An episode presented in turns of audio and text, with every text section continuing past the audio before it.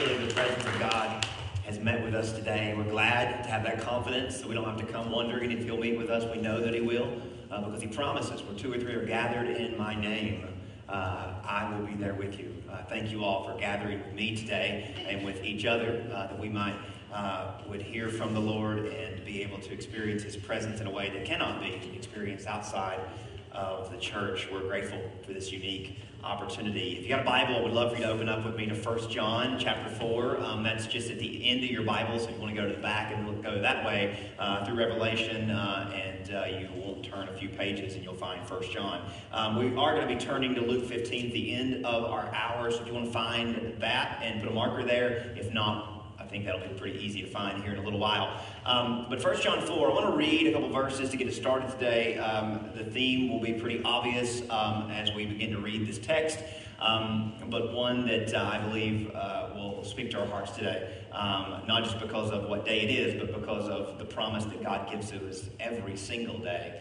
uh, the good news um, that we celebrate as His people. Uh, 1 John chapter 4, I want to read verse 7 through 10, and this is what the word of the Lord tells us. Beloved, let us love one another, for love is of God.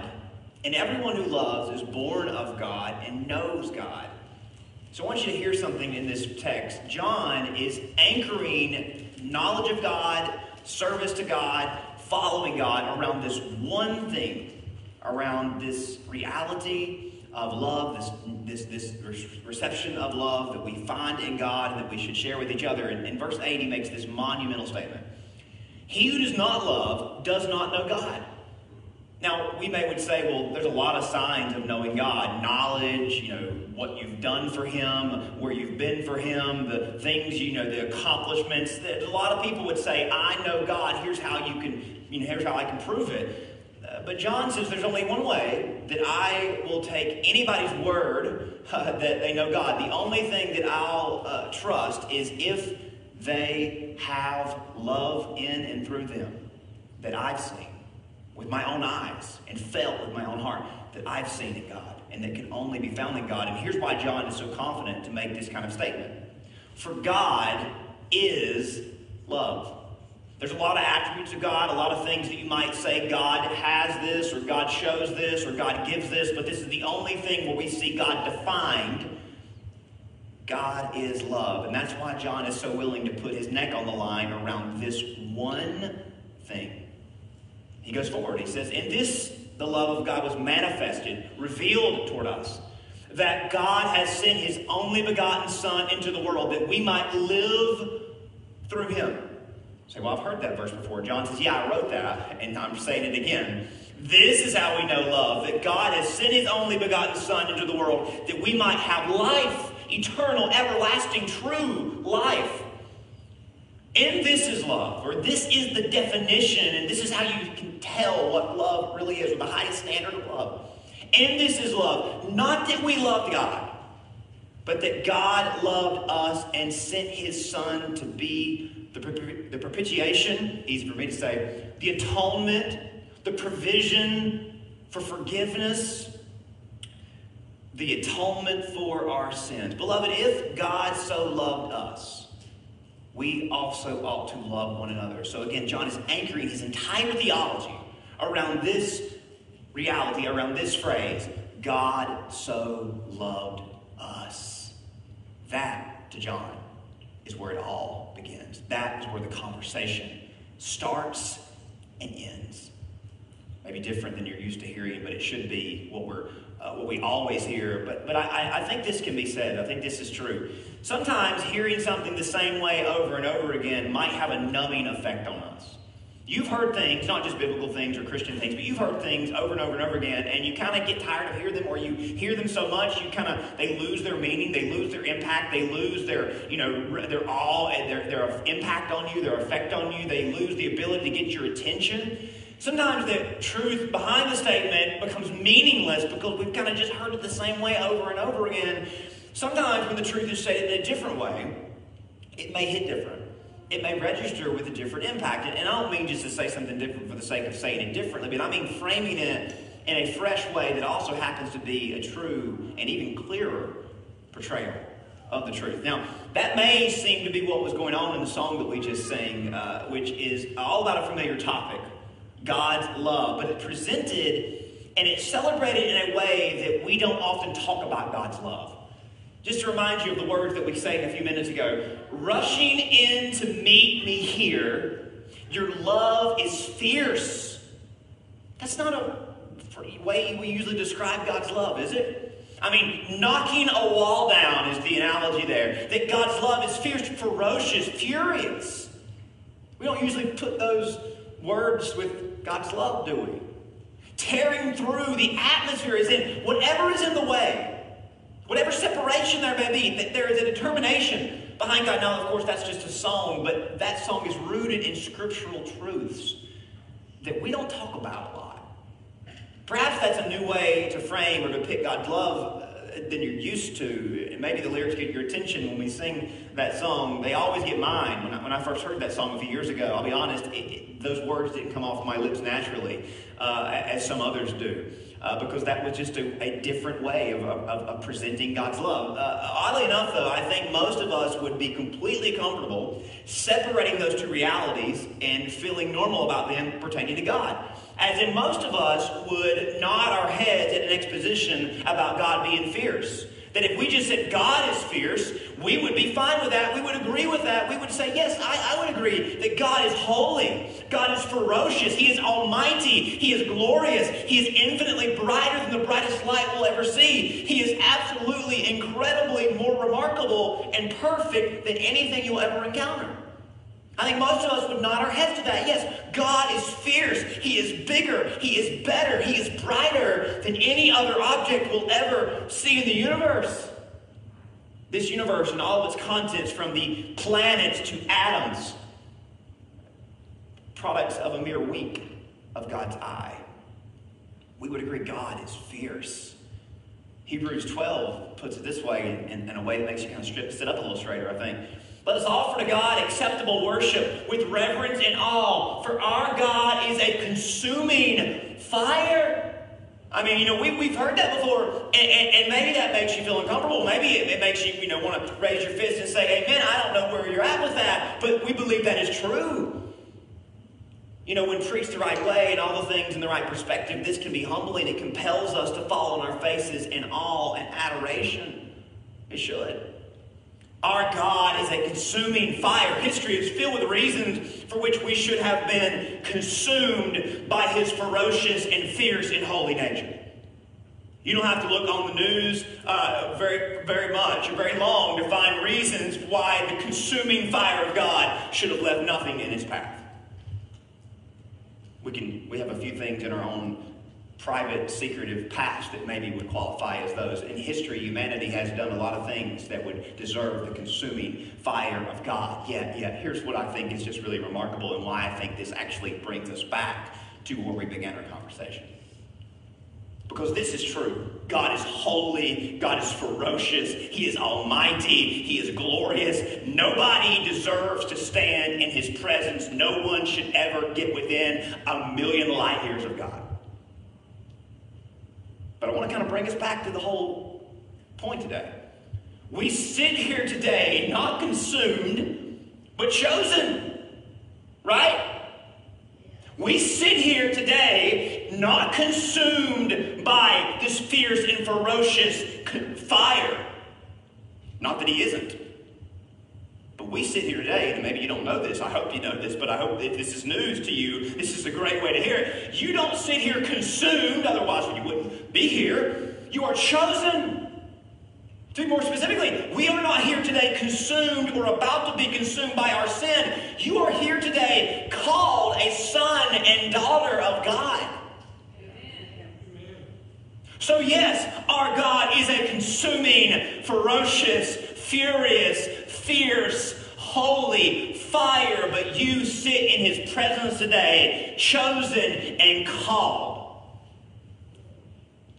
The reason for that is because, yes, while God is all those things, they don't describe his wrath or his anger towards us. They describe his love for us. You hear that? They describe that we don't have to separate the fierce and ferocious and almighty and glorious and infinitely bright side of God and the love side of God. For that reason, the reason, because we've separated those things, we've weakened and watered down and diluted what it means to be loved by God. And that's why we have not been changed by God. Because we don't truly know what it means to be loved by an almighty glorious God. Loved in a fierce and furious and awesome way. The Bible says, yes, God is a consuming fire, but the Bible says here in 1 John, God is love. That's why John is so confident to anchor his entire Christian theology and ideas around this truth. God is love. Therefore, you should love and you must love. And if you don't love, you don't know God because the God I yes, he's bright, but before all that and above all that and bigger than all that, he's love Find another verse where God is defined as something and we'll talk, but you won't find anything that contradicts 1 John 4 8.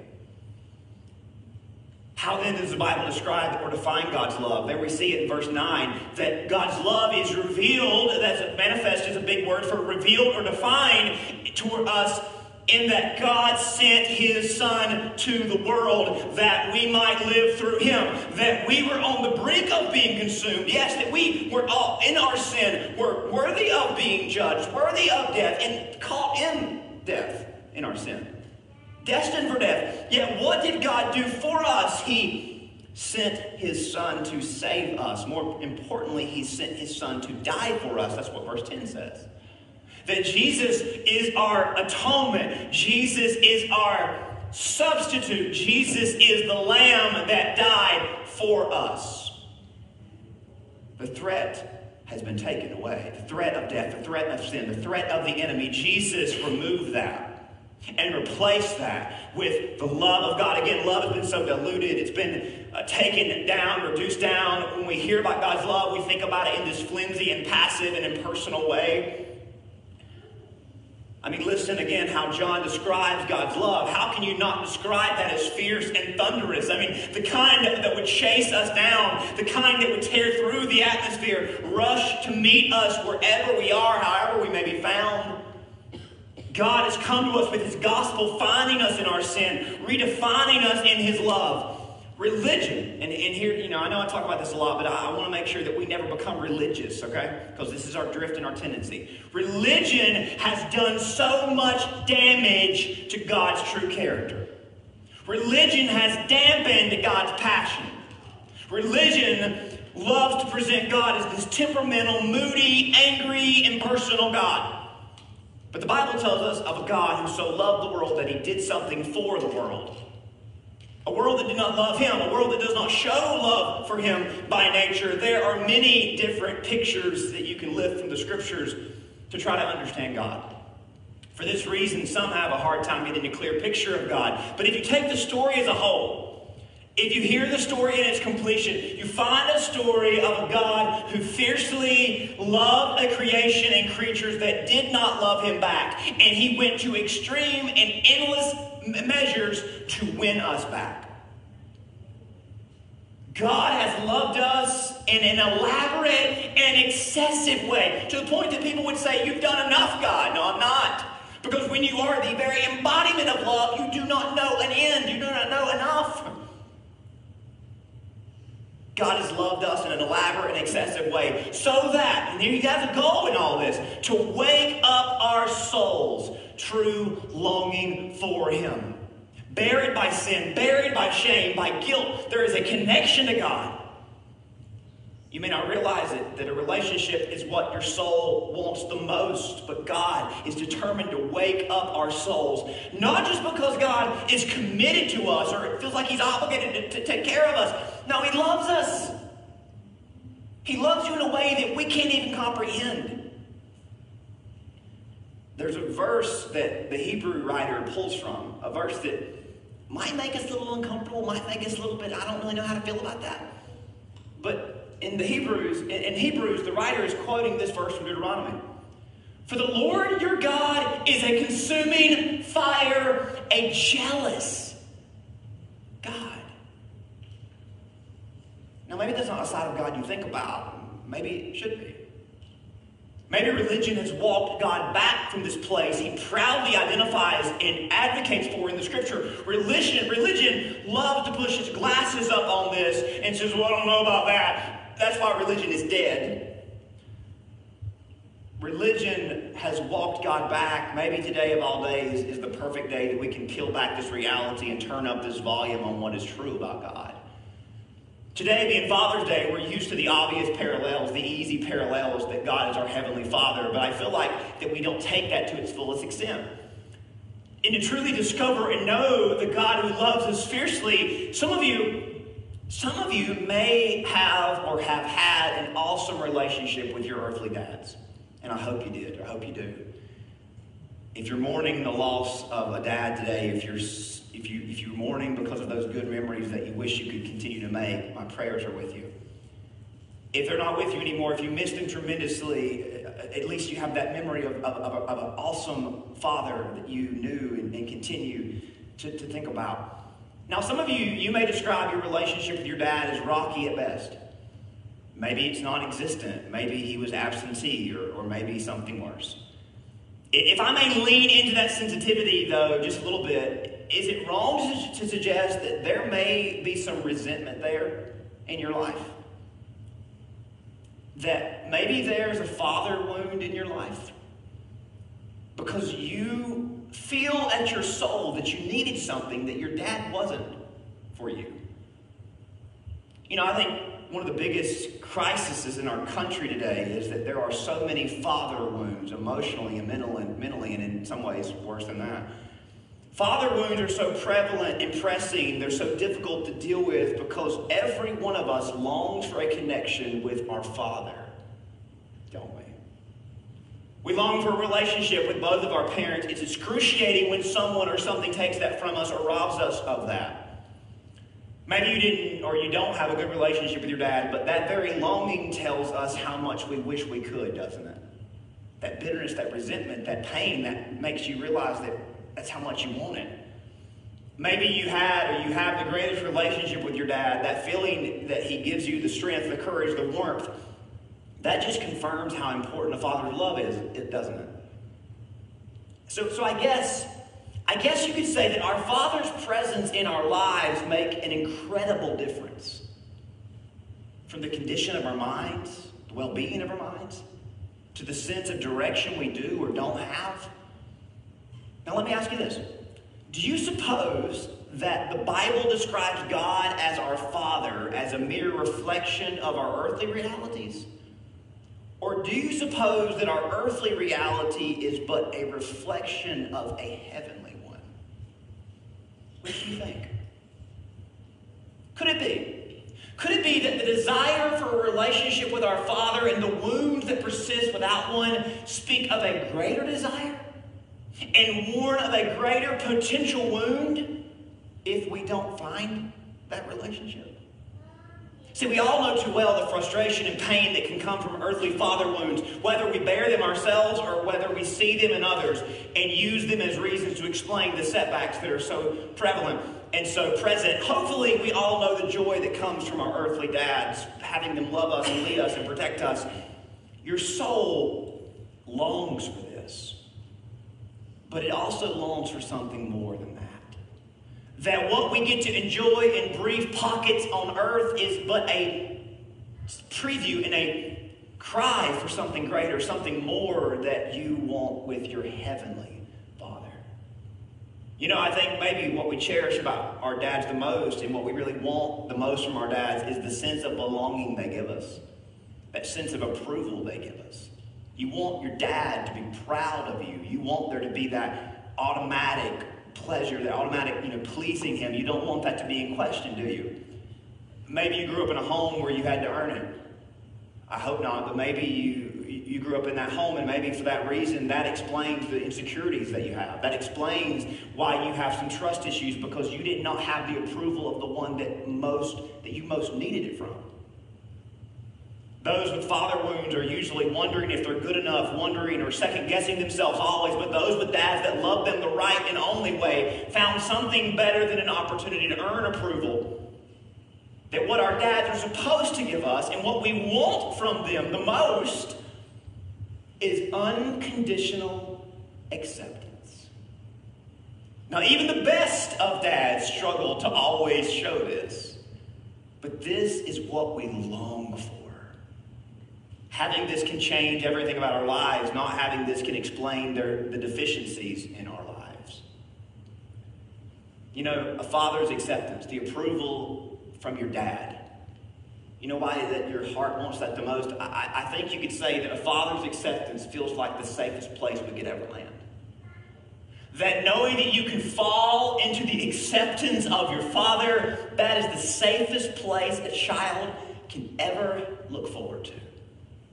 If we don't have this as men and women, it can cripple our ability to love and be loved. But the good news is, the good news is whether this is true by your earthly experience or not, and for many it's not, for most it's not, the very fact that it's so important to your earthly relationships reflects something more important. And don't let the enemy convince you that you'll never find this because your earthly relationships point to something bigger and better, not to discredit what your dad gives you, but to point to someone who will always be there for you even when he can't be. Because he's just a man. Our souls long for our Heavenly Father's acceptance. Sin tries to cast doubt over this, but the message of the gospel is that we absolutely have it. If you don't want to listen to anything else today, this is what I hope you get. You have the unconditional acceptance from your Heavenly Father.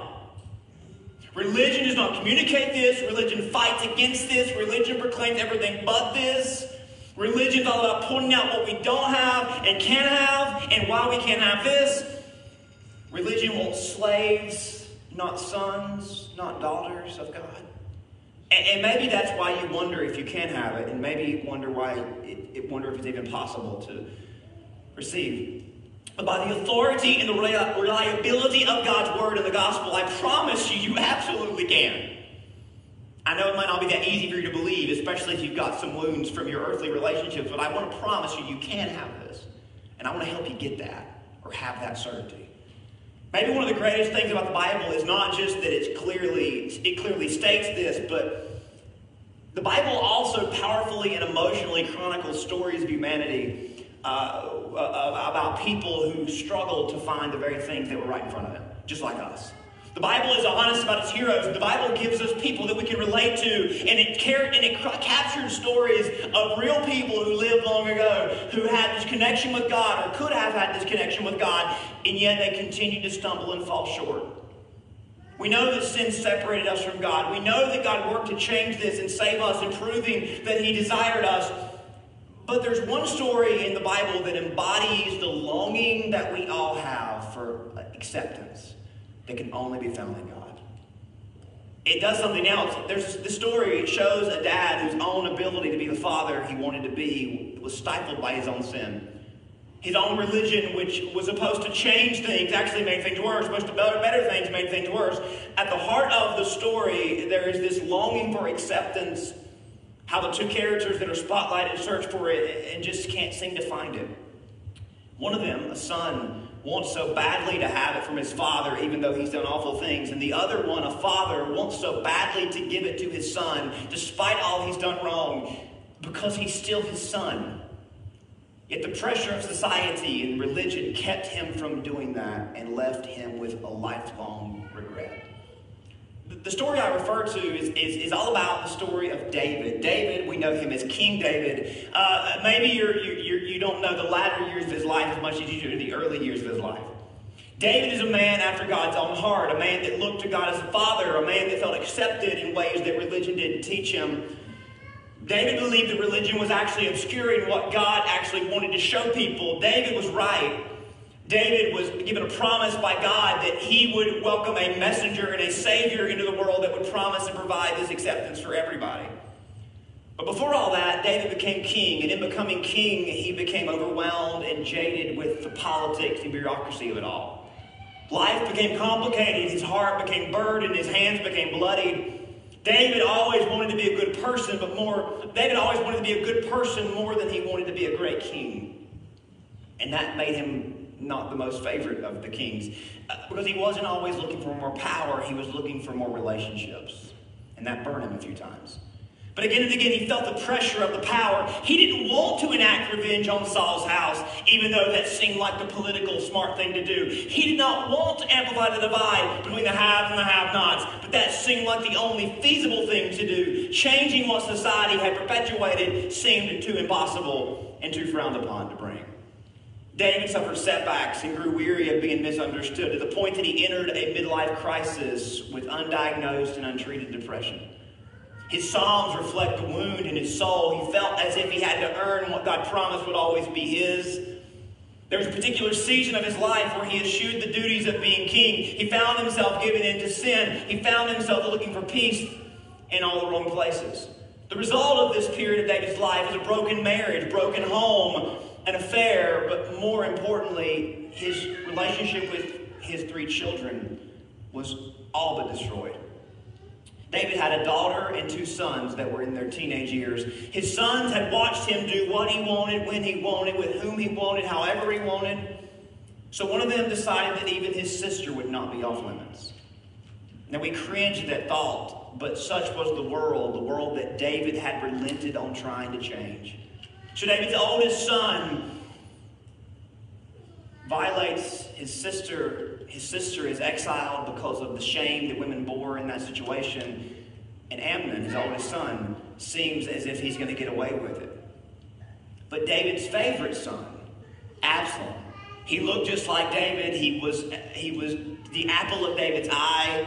He had all the talent and skill that David had. Absalom watched his father do nothing. He watched his father be completely absent from their lives. So Absalom took matters into his own hands. He avenged his sister by killing his older brother. All the while this is going on, David does nothing because David did not know what to do. He did not know where to start. Absalom is exiled because of public outcry. Even though his older brother did something more egregious to his sister, that was acceptable in those days. Absalom murdering his brother wasn't. Because Amnon would have been the next king. And that would have been the bigger sin in the people's eyes. So Absalom was considered public enemy number one. And he was on the run and placed in exile. And this is the story that I wanted to tell you today. I wanted to remind you of today. The story focuses on the pain within both Absalom and David, the longing within both of them for each other. It doesn't attempt to justify any wrong behaviors. It just spotlights the hearts of a father and a son who both knew what they needed more than anything else, whether they each deserved it or not.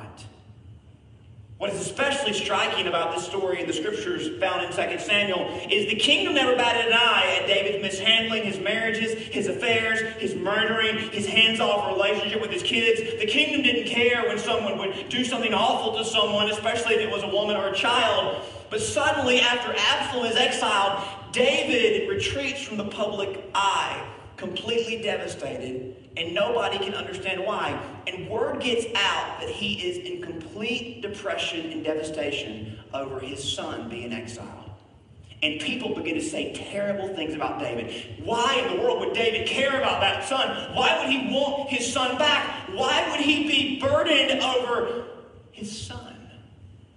People are incredulous. Move on, David. Have another child. You don't need him. He's an embarrassment to you. But David couldn't move on. His best friend Joab could see this clearly, and the Bible tells us that in 2 Samuel 14. Joab, the son of Zeruiah, knew that the king's heart went out to Absalom. David's heart longed for Absalom, and here's the problem there was no category for David's love for Absalom in these days. That nobody would have ever accepted this irrational, this excessive, this undeserved love. It was considered prodigal, wastefully extravagant, and excessive. Who would love someone like that? The world that David lived in had no room for this kind of love. Nonetheless, God uses a certain woman to prophesy to David. She comes to David later on that day, and the Bible says that she comes before him and says, God will not take away or does not desire to take away lives. He devises means so that the banished one will not remain an outcast. She says, David, go get your son. Who cares what religion says? Who cares what the politics say? Who cares? He's your son. He needs you and you need him. Don't let this stuff get in the way.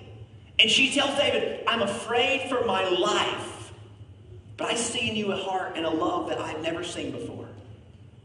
Don't let this pass you by. Joab arranges a meeting, but David feels too much pressure to fully embrace Absalom. If David pardoned his son, what would the rest of the nation think? How would they feel? How would they how would those suffering feel? What would they expect? Absalom feels so burnt in his rejection, he succumbs, succumbs to a dark path. He had come home on the pretense of being reconciled, but he finds a man that seemingly went back on his word. Absalom doesn't find the acceptance that he needed, so he retreats to his worst instincts and looks for it in other ways. He seeks revenge. Absalom goes to work to charm and win the hearts of the nation, and one by one he undermines his father and wins the support of every trusted official in one of David's uh, one of David's uh, uh, uh cabinets, and he stages a coup against his father and demands that David show his face to fight. But part of me thinks, and this isn't, this isn't stated in the scripture, but here's just my hunch. I think that Absalom really wasn't looking for a fight against David. He was hoping that David would fight for him. As in, he was hoping David would say, I will do whatever I've got to do to reconcile our relationship. I will fight for us. But again, there was no category for this kind of love. No, in society, there was no place for this kind of love. It may seem odd even today. In a lot of ways, David didn't know how to express this love, he, or if anybody would understand it or accept it. So Absalom was in the wrong, yes, but David does something remarkable in this moment. He just surrenders. He leaves the kingdom, and as men uh, are about to bring the Ark of the Covenant where God was said to dwell, as they're about to roll the Ark of the Covenant down the road with him, David says, No. God will take care of us. I hope and pray that he takes care of Absalom as well. Leave the ark with Absalom. I don't want anything bad to happen. In a lot of ways, David knew it was too late to be the father he should have been. There was no excusing anything on the, at that point. He was just hoping for the best. We can blame him for being passive, but honestly, there was no way for David to win. Embracing Absalom would cause him shame. Fighting Absalom would cause him pain. If he won, he would still lose. You don't win this kind of war. As things got worse, Absalom descended to a place of a mad king. Bitter and broken, David had to intervene to protect his people and save the nation. David had only one request do not kill Absalom. Spare him at all costs. But the story goes that Absalom is killed. The war ends. Yet David is more broken than ever. First, Second Samuel 18 says, The king was deeply moved and went up to the chamber over the gate and wept. So David does not re-enter the palace with victory or with joy. He enters completely devastated. And as he went, he said, Oh, my son Absalom, my son, my son Absalom, would I had died for you instead? And they can't figure this out, David. You just won the war. He was an enemy. He was a villain. Why are you broken for him? And after this, Joab scolds David for being less of a man, for caring more for his son than his nation, which gives us insight as to why David struggled with this. And then I think we can relate. Sometimes we allow this world to choke out compassion and choke out grace and choke out love that we may not know how to express. We can't find the ability to give. What David wanted to give, he couldn't give. What Absalom needed, he never got. And he tried to supplement it with all the wrong things. And his story ends in tragedy. Now, I know this story isn't the most uplifting or heartfelt, but it's real. It's a real story about real people just like us. It speaks to what we all need deep down, what we maybe have experienced in earthly ways, what we need in a deeper, more satisfying way. And that's where the Gospels come in. David's descendant, Jesus, stepped into this world that was lost, chained by the very religion meant to bring freedom. Jesus came with one specific mission to reveal God as the perfect heavenly Father. And this is so important. He matches our soul's desire for acceptance with a desire for us. That what you want most from God, God wants most with and for you. As well. If you ever doubt how God feels about you, take the scripture we read from 1 John 4 verbatim. Take this word from Jesus where he says, If you've seen me, whoever has seen me has seen the Father. Jesus demonstrated and showed God as Father, and there is no other picture. There is no other portrayal of God. There is no other God. Perhaps his best and most famous depiction is recorded in Luke 15, a story that you've heard before. We've all heard this passage, this parable of this trilogy of lost things. An important overarching reminder in that trilogy is that lost things have no ability to find themselves. Isn't that true? That when the woman lost the coin, the coin was waiting for her to find it. Sheep, as bright as they may be, in some instances, had no ability to get back unless the shepherd came and found it. But then there's that parable of the lost son. Does this apply to that too? They must be found by someone completely invested in them. For some reason, we don't look at the last parable that way, do we? We blame him and we look at him as this reckless, extravagantly wasteful son. And that's why we call him the prodigal son. But the point of the story is that coins and sheep are not like humans, they don't animate the same way. Our stories are much messier and they're much more layered. Yet they're not that different we still need someone to find. Jesus tells this gut wrenching story of an ungrateful son who defiantly leaves his father's home for greener pastures, but he only finds a muddy pig pen. The story goes that he came to himself. He realized what he really needed wasn't the stuff that his father gave him, but it was a relationship with his father. He figured that he'd blown that but maybe his dad would take him back as a slave, and just being in his father's presence would make his soul feel found and feel saved. That would be enough for him. Over in Luke 15, you know the story. If you want to look at it, you can, but this is the way that story ends. He arose and came to his father, but when he was still a great way off, his father saw him and had compassion and ran and fell on his neck and kissed him. I mean, is that not the most excessive uh, uh, uh, demonstration of loving someone you could possibly squeeze out of a verse? The father sees him, feels compassion for him, runs to him, falls over on him, and embraces him. This story is not about, oh man, this guy's a piece of work. The story is about a father who so loved the piece of work, who was his son and would always be his son. The son said, Father, I've got a speech. I've sinned against heaven and in your sight. I'm no longer worthy to be called your son. But the father interrupts the son and says to his servants, Bring out the best robe, put it on him, put a ring on his hand, and sandals on his feet. Bring the fatted calf and kill it, and let us eat, and let us be merry. For this my son was dead, and he's alive again. He was lost and is found. Now, that's a very important word there.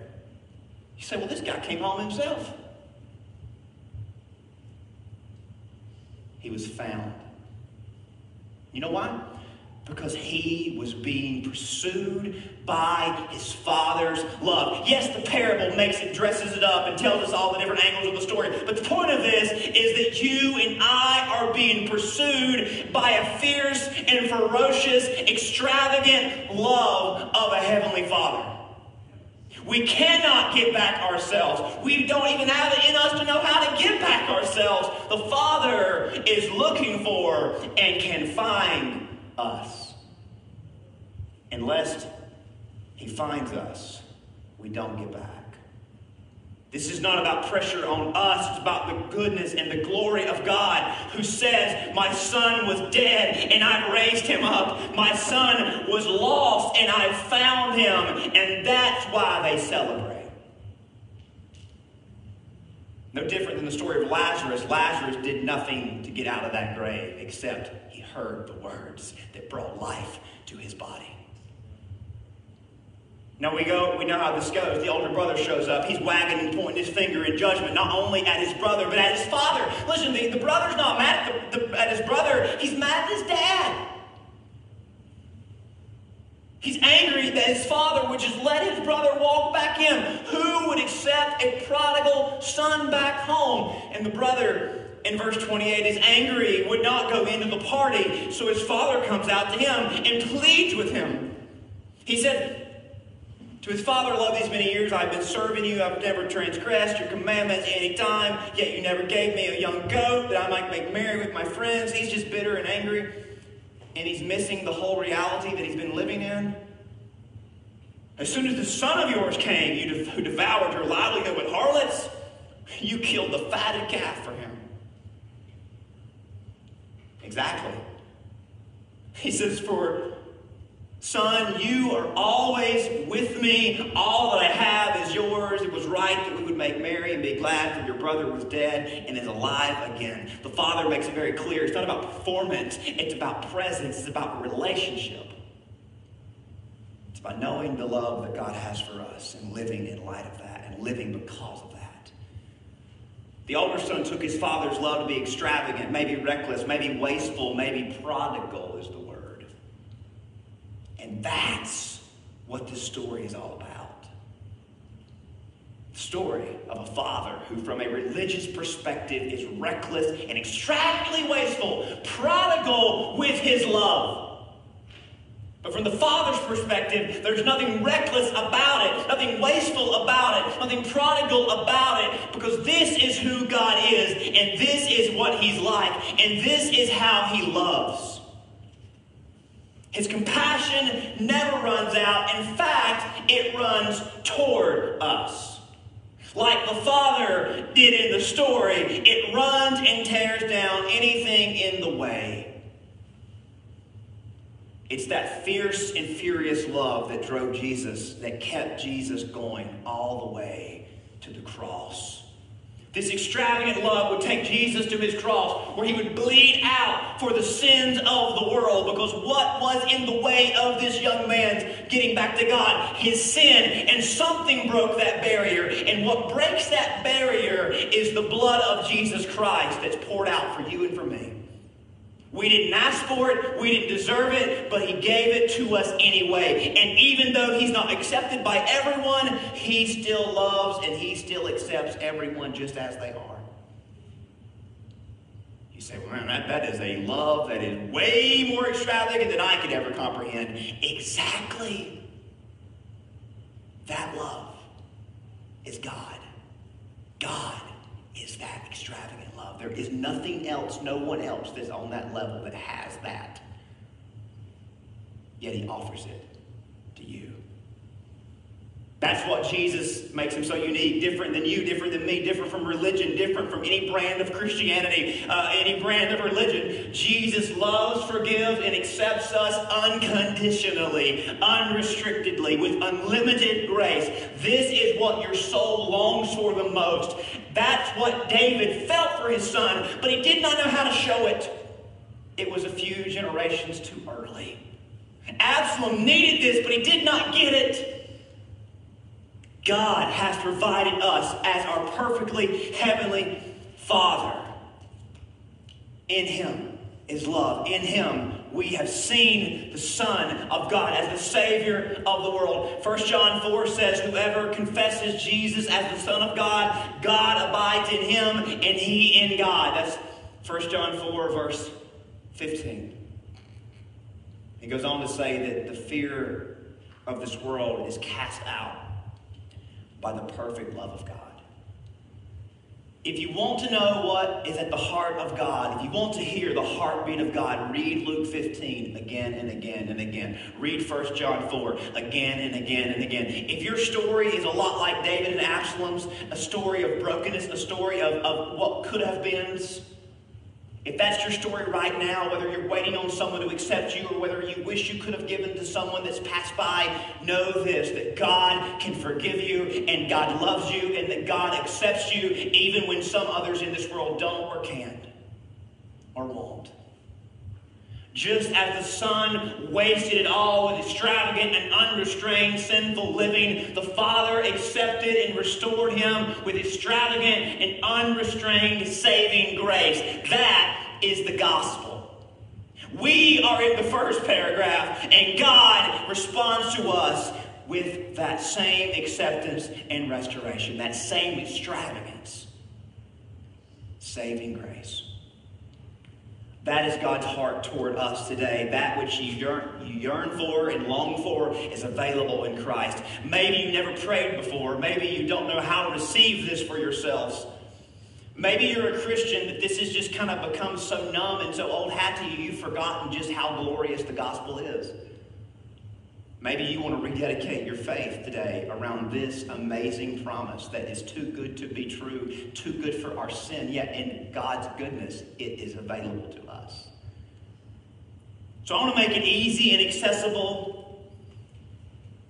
I'm only asking, God is only asking that you just trust Him. That tug on your heart is God making a way for you. So, what I want us to do, I've got a couple things I want us to read together. It's a prayer. If you're a Christian, this prayer only reminds you and rededicates and renews your faith. But if you're not a Christian, if you've never made a personal commitment to Jesus, we've learned how personal his commitment is to us. So if you pray this prayer for the first time, I would love for you to make it public today or make it public at some point because you don't want to live in shame or in the shadows anymore because you will have that merry, that glory, that joy in your heart that only comes from knowing Jesus. Like they celebrated in the parable, you can find joy today. So can we all repeat after me? I'll read it and you can all say it with me. Heavenly Father, I believe that you love me extravagantly. I believe that my soul needs your acceptance more than anything else. I believe that my soul needs your acceptance more than anything else. I believe that Jesus is my Savior who gives amazing grace. I believe that Jesus is my Savior who gives amazing grace. Help my unbelief. Help my unbelief. Remove my sin and fear. And this is the big one. Forever remind me who I am to you. And forever remind me who I am to you. Church, if we would just nail that down every single day and renew our faith around those promises, what a difference our lives would see. If you're here today and you prayed that for the first time, we made it easy, we all did it with you. But for you, it could change your life. And if it did change your life, during this invitation, I would love for you to come make it public. I would love for you to receive in full and, and raise up in the newness of knowing God through Jesus Christ. Let pray for you. Heavenly Father, thank you for this, this awesome portrayal of your extravagant and glorious, your fierce love. God, I pray that everybody in this house knows that love in a personal way. I pray that everybody knows you in a personal way. And I pray that they've all had the barriers removed. They've had anything that is in the way removed. You have made a way to them.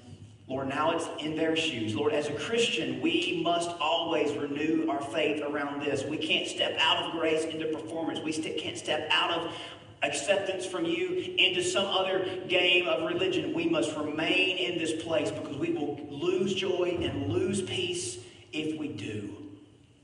So, Lord, thank you for being our Heavenly Father. Thank you for loving us in this extravagant way. Lord, help us to renew, help us to remember, help us to receive this amazing gift today, tomorrow, and forever. We ask this in Jesus' name. Amen.